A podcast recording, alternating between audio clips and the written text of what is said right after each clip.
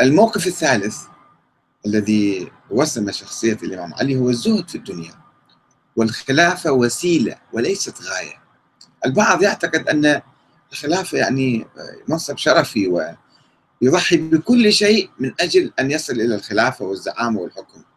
أما الإمام علي عليه السلام فقد كان يعتقد أن الخلافة وسيلة لإحقاق الحق وليست غاية بنفسها. ولذلك كان زاهدا في الدنيا والزهد في الدنيا وفي السياسة وفي السلطة وفي المال هذا كان يعني سمة من سمات شخصية الإمام علي التي استقطبت الناس حوله. في الوقت الذي كان فيه بعض الصحابة يعمل بجد من أجل الوصول إلى السلطة بأية وسيلة كان الإمام علي بن أبي طالب يزهد فيها ويهرب منها.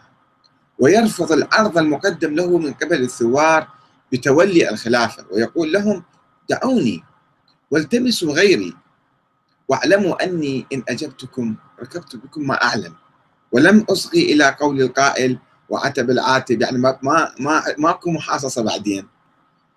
وإن تركتموني فأنا كأحدكم ولعلي أسمعكم وأطوعكم لمن وليتموه أمركم.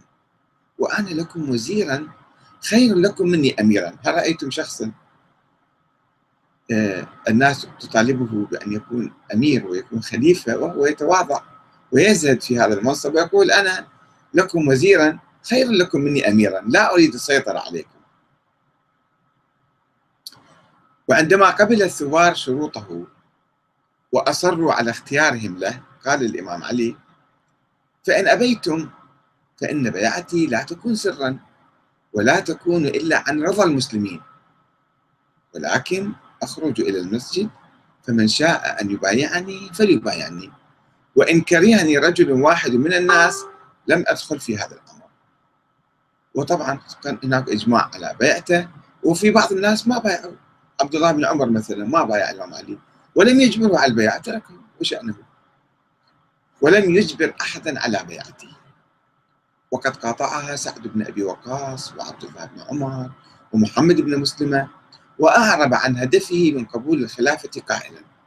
الإمام علي أما والذي فلق الحب وبرأ النسم لولا حضور الحاضر وقيام الحجة بوجود الناصر وما أخذ الله على العلماء أن لا يقاروا على كظة ظالم ولا سغب مظلوم لألقيت حبلها على غالبها ولسقيت آخرها بكأس أولها.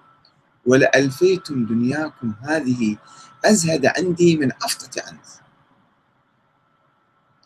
وعندما خرج عليه طلحة والزبير قال والله ما كانت لي في الخلافة رغبة والله يقسم يا علي وقل ما يقسم بالحقيقة. لاحظوا يقول والله ما كانت لي في الخلافة رغبة ولا في الولاية أربة طبعا هذا الكلام موجود في نهج البلاغة طبعا. وهو ينفي نظرية النص على الإمام علي إذا كان الخلافة واجب إلهي آه، في عنقه فيجب أن يبادر إليها. ولكنه يقول والله ما كانت لي في الخلافة رغبة ولا في الولاية إربة يعني هدف أو مصلحة. ولكنكم دعوتموني إليها وحملتموني عليها. فلما أفضت إلي نظرت إلى كتاب الله وما وضع لنا وأمرنا بالحكم به فاتبعته طبق طبعا المساواة والعدل بين جميع المسلمين فهذا لم يعجب كثير من الناس. أنه حتى في الرواتب ساوى بين جميع الصحابة والموالي والعبيد وكل آه، الناس يعني. يقول نظرت في كتاب الله وما استنى النبي صلى الله عليه وآله فاقتديته.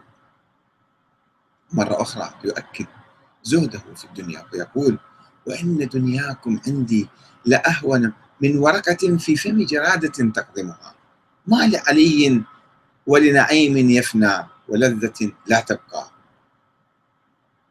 ليسمع هؤلاء الذين يتكالبون على الزعامة والرئاسة والمناصب ويدعون أنهم موالين للإمام علي بن أبي طالب ومن شيعة علي بن أبي طالب. كيف تكون شيعيا وأنت تعبد السلطة؟ والإمام علي كان يزهد فيها.